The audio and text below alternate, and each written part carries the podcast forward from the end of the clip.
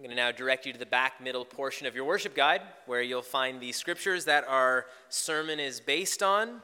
Uh, this fall, we are doing a, a four part series uh, that just asks the question uh, what are we doing here?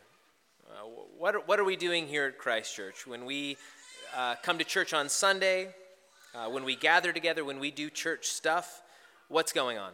I can, I can read. I'll read. I'll read. It's okay. Brittany's our, our designated reader today.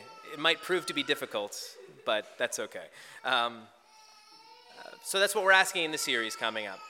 What are we doing when we gather? Our normal diet, when we gather together, we love children here. We love children. We bless the children. Um, we normally just go through a, a book of the Bible section by section, just kind of going down. But this week, as you can see by the variety of scriptures that we have, is that we're looking at different themes. We're bouncing around in the Bible more than we normally do. Like I said, we're calling this four part series, What Are We Doing When We. Dot, dot, dot. Last week we tried to answer the question, What are we doing when we worship? This week we're asking, What are we doing when we gather? So I'll turn your attention to the back middle portion and I'll read to you um, our, our passages. The first is from Ephesians chapter 2, verses 18 through 22. For through him, that is through Christ, we both have access in one spirit to the Father, so that so then you are no longer strangers and aliens, but you are fellow citizens with the saints and members of the household of God, built on the foundation of the apostles and prophets, Christ Jesus himself being the cornerstone, in whom the whole structure, joined together, grows into a holy temple in the Lord. In him you also are being built together into a dwelling place for God by the Spirit.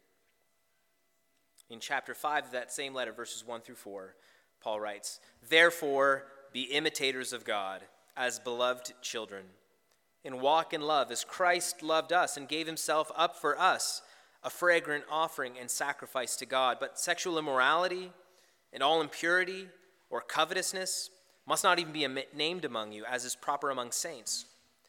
Let there be no filthiness, nor foolish talk, nor crude joking, which are out of place, but instead, let there be thanksgiving. In 1 Peter chapter 2 verses 9 through 10 Peter writes, "But you are a chosen race, a royal priesthood, a holy nation, a people for his own possession, that you may proclaim the excellencies of him who called you out of darkness and into his marvelous light. Once you were not a people, but now you are God's people. Once you had not received mercy, but now you have received mercy." He goes on in chapter 4 of his letter The end of all things is at hand. Therefore, be self controlled and sober minded for the sake of your prayers. Above all, keep loving one another earnestly, since love covers a multitude of sins. Show hospitality to one another without grumbling. As each has received a gift, use it to serve one another as good stewards of God's varied grace. This is the word of the Lord. Let me pray for us again.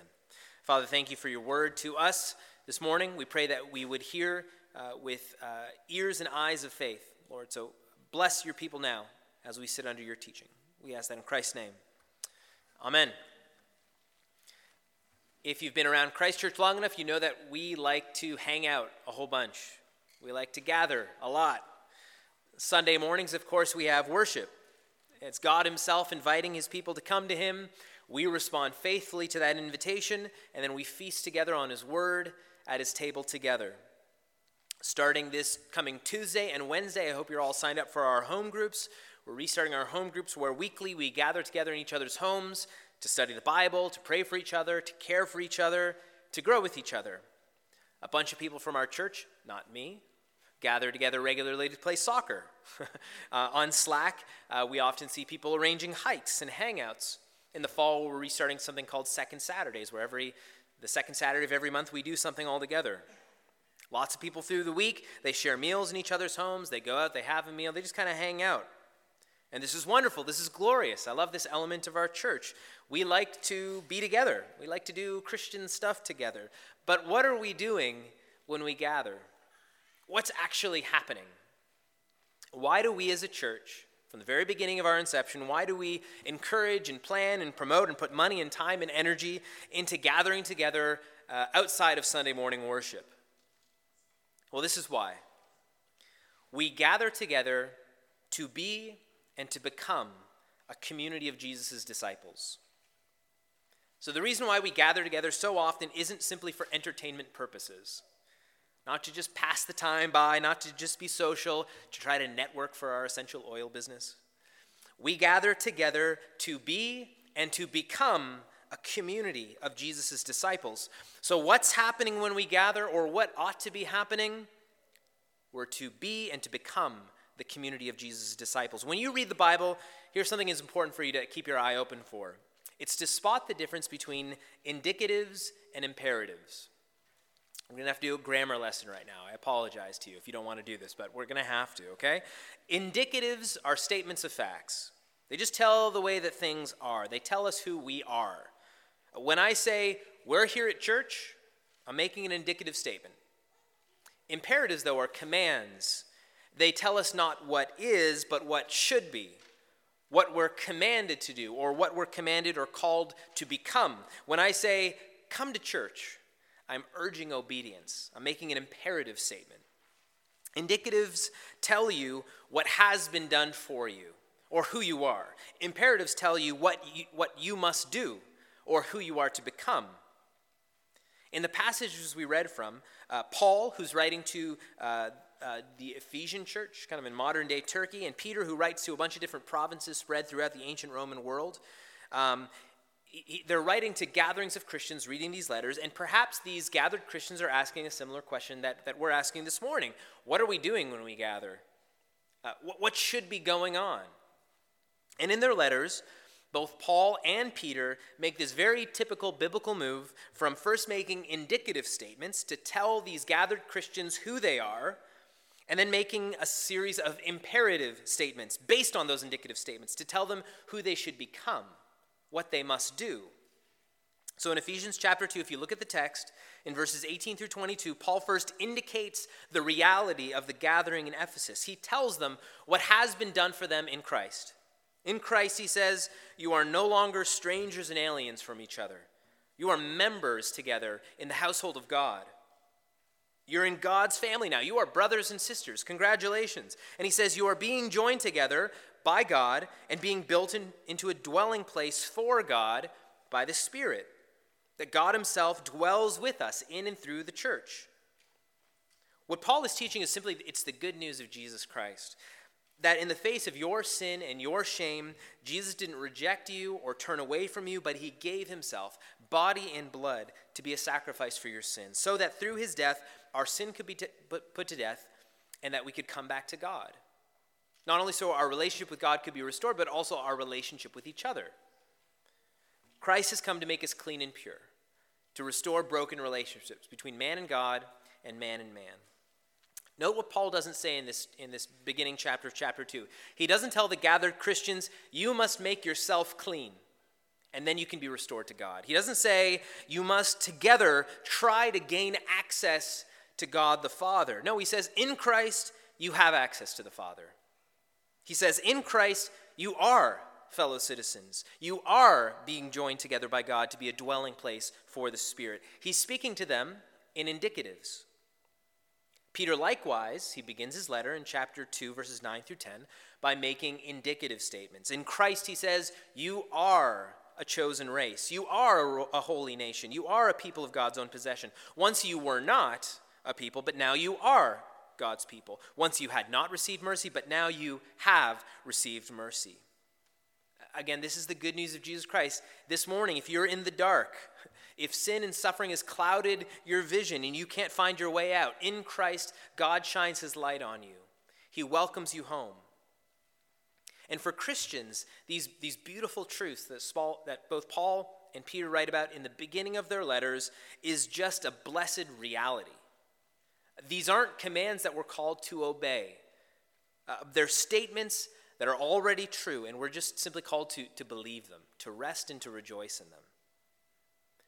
But notice, of course, that Paul and Peter don't stop there with indicative statements. Again, this is something that your eyes need to be trained for when you read the Bible. It'll save you a lot of time, a lot of trouble. Paul and Peter move from making indicative statements to imperative statements based on those indicatives. So in Ephesians chapter 2, verses 18 through 22, Paul indicates to the gathered Ephesians, you are loved and welcomed by God through Christ alone. But then if, in Ephesians 5, he gives them a series of imperatives based on those indicatives. So if you look at chapter 5, verses 1 through 14, it reads something like this You are beloved by God. Therefore, be imitators of God as beloved children. If you look at verse 2 of Ephesians 5, it reads, You gathered Christians, you have been joined together to be a dwelling place for God by the Spirit. Therefore, walk in love, just as Christ loved us. Peter does the same move. He does the same thing. He moves from indicatives to imperatives. If you look at verse 7 of chapter 4, it reads, You are, of, uh, sorry, chapter, where are we on? Chapter 2. He says, You are a royal priesthood. Therefore, you must live self controlled and sober lives. That's chapter 4, verse 7. Verse 9 of chapter 4 would read, God has welcomed you, He's made you into His own people. Therefore, you must show hospitality to one another without grumbling. It's vital for us to keep the order straight in our minds. If we put the imperatives before the indicatives, we'll treat our obedience as attempts to earn what is being freely offered to us. Our obedience to the imperatives becomes some sort of like heavenly blackmail. Okay, God, if I obey, then you must bless and accept me. But when the indicatives remain in the first place, when they remain the root, obedience is seen properly as the fruit that springs from that root. Or, or put much more simply, I just wasted all this breath. John in 1 John says it much better. We love because he first loved us. So, what's happening when we at Christ Church gather in a variety of ways?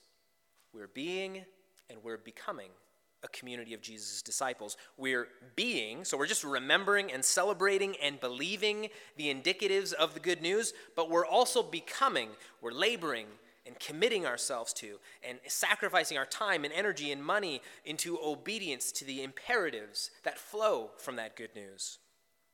Let's look at both of those statements in turn. Okay, so first, when we gather, we are being a community of Jesus' disciples. We're, we're being a community of Jesus' disciples. When we gather together here on Sunday morning, when we gather in our home groups this coming week, when we gather in each other's homes, uh, this is just simply being who we are. Uh, we, li- we live in a, modern, in a modern city. Halifax is filled with huge numbers of people living and working and playing in close proximity to each other. Not a lot of space when you're in the city. Yet, studies have just over and over again shown that large cities are some of the most loneliest and most isolating places on earth, the most unfriendly places you can be. Cities boast a huge variety of different kinds of people from different regions and different races, social and socioeconomic backgrounds, the huge variety of professions and passions, just kind of all huddled together in close proximity. Yet, large cities are home to fierce competition, rivalry, envy, racial hatred. People tend to come to gather in cities and they hope to find friendship and community, but often they just become another person who are alone in the presence of lots of people, isolated, angry, lonely. But when the church gathers, something different is supposed to be happening. Not just a gathering of isolated people living their own lives, but something else entirely. In Ephesians chapter 2, Paul uses this household imagery. He points out that through Christ, through faith in Christ, we are no longer strangers and aliens from each other. We're no longer individuals merely, but we are being joined together into the one people of God, into one spiritual temple where God Himself can reside. Peter calls us a holy nation.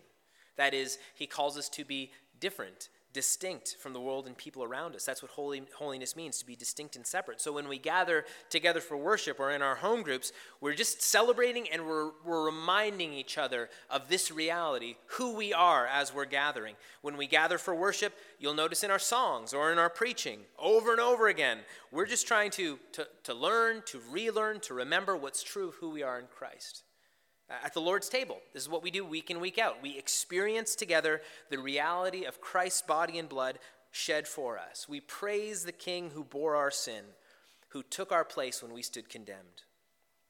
We're not asked to earn this, we're just called to rest and to receive it. That's who disciples of Jesus are. That's what the community of Jesus does. When we gather, we're being a community of Jesus' disciples. Just enjoying it, just resting, just celebrating it, just reminding each other of this reality. But that's not it. There's more. We gather not only to be who we are, but also to become who we are. This is the second part. When we gather, we're becoming a community of Jesus' disciples. When we gather, we're not only being a uh, community of disciples, we are becoming that. Before the Ten Commandments were given by uh, God to his people in Exodus chapter 20, God begins by telling them who they are. You are my rescued people. Uh, in, in God's powerful mercy, he saves them from slavery in the land of Egypt for himself. But now what? They're this massive group of people in the middle of the desert. They have no identity. They don't know who they are or what they're supposed to do. They're told they're God's rescued people, but they have no good habits. They have no spiritual practices. They actually have no clue how non slaves are supposed to react, how they're supposed to live. They're wondering how do rescued people live? So God, in His kindness, gives this people the Ten Commandments, ten words for them to live by. God tells them, You are my people. I have done this for you. It's not something that you can earn or improve upon or deserve in any way. But these Ten Commandments that now I give you, they will teach you how to act as my people. And God continues to do this down to this very day to gather and to rescue people uh, to Himself, setting them free from slavery to sin. But then what? How do rescue people live? How do they live with each other? Sometimes Christians think, whether it's just it's caught or it's taught, that all we need to do is attend church on Sunday. All that's required of us to be Christians is to sit around other Christians once a week for an hour and a half, and maybe through spiritual osmosis, you know, we'll, we'll grow in godliness. But just getting together with a big group of people does not ensure that you are becoming a community of disciples or followers of Jesus. Gathering on its own isn't a virtue. You can go to a Mooseheads game, you can go to the beach, you can come to church even, and it can just be a crowd. If you listen to my sermon from last week, here's a little apologetic, uh, you'll never think that I think in any way that I want to minimize the importance of weekly, public, visible gatherings of God's people for worship. It's of vital importance to your faith and maturity, but that's not it. If you come to church and nothing's required of you, nothing's asked of you, uh, if you can just come and go as you please without being noticed, guess what? You're in a crowd, you're not in a community. Becoming a community of Jesus' disciples requires more of you, requires more of us than just mere attendance. This is the move then. Again, we've seen it in both Paul and Peter. They move from telling us who we are in Christ to who we are to become when we gather uh, Christian communities, again, like our home groups, various friendships and gatherings that we have going on. These are the venues where we can learn to live like rescued people, where we have the opportunity to help each other uh, to practice and to obey the imperatives that we read about in the Bible. The imperatives really they function to flesh out the indicatives. They teach us how to become who we are.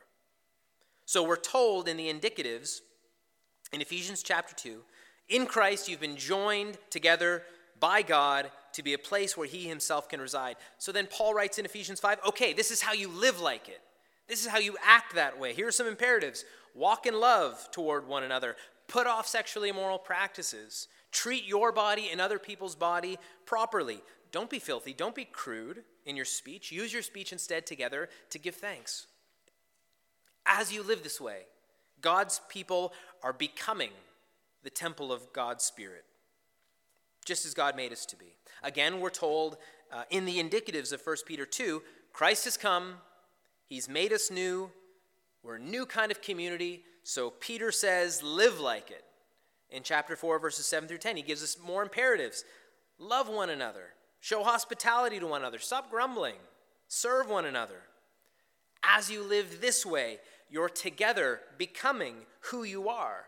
God's own people, a holy nation. Notice this, this is very important for you to see. To obey the imperatives, to do what's required of you, it requires other people. You cannot become who you were made to be alone. It's impossible.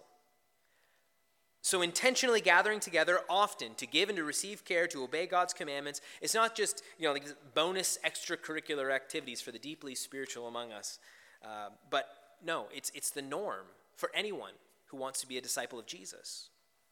Uh, Tim Keller, he puts it uh, provocatively. He writes, um, apart from community, you cannot know God deeply, change personally, or witness effect, effectively. Apart from community, apart from other people around you, you cannot know God deeply, change personally, or witness effectively. I think it's worth just reflecting on kind of each of those in turn. He, he says you can't know God deeply, you can't know Him deeply apart from community. Uh, reading the Bible, studying theology, listening to good sermons, uh, or on the one hand, or going out into nature and having you know, spiritual experiences. These are, these are two ways that people, I think, in, in the modern church believe that they can know God most deeply. I've, I've had people tell me, you know what, I, I get way more out of going on a hike, going to the beach, than I do when I go to church.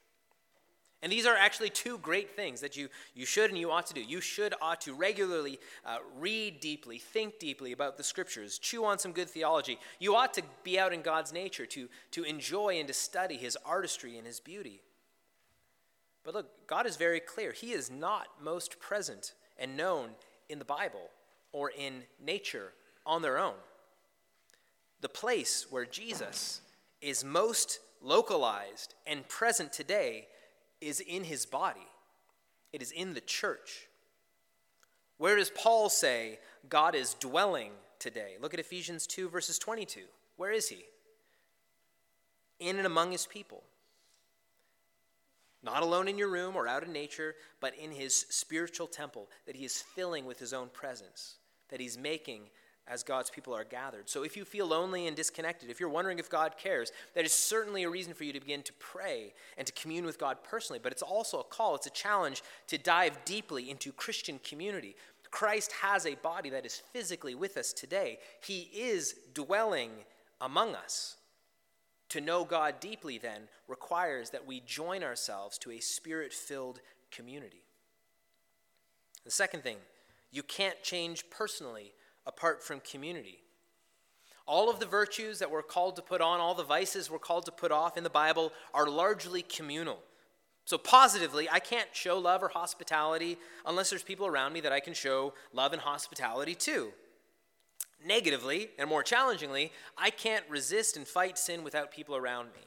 Uh, maybe you've had this thought, which I've had many times. I would be an incredibly patient person if it weren't for all these people around me driving me nuts. I would just be the most patient person you've ever met if you would just leave me alone. My patience would blow your mind.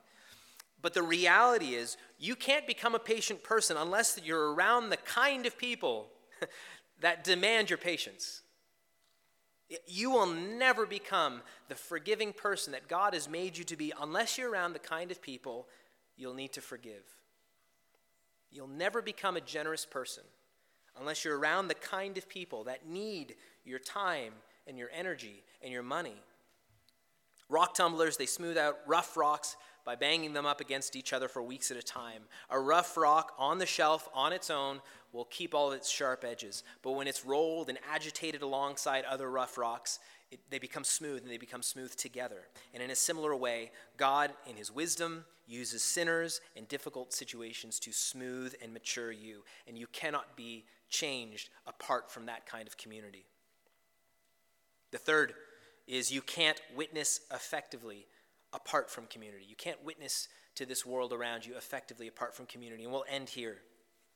Maybe you've been in the church for a long time and you're like, I don't really recognize this community you're describing uh, of welcome and love, of patience and forgiveness and generosity. I, I don't see that. Actually, I've been burned and hurt in the church. I've been disappointed.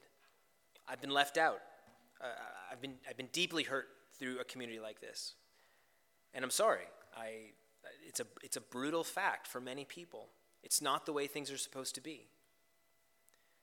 Jesus said the quality of the love and welcome of his community of disciples would be an incredibly powerful witness of, of God's transforming love that would draw the world to him.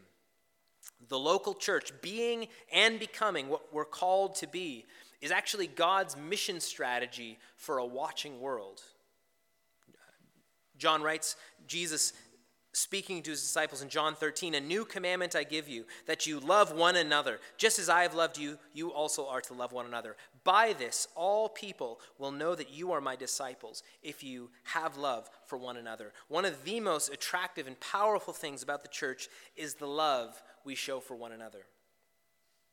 For a city like ours, that's filled with people Yet people are left isolated, angry, and lonely. The Church of Jesus Christ is a shining city on a hill, the center of God's life altering, destiny changing love and welcome.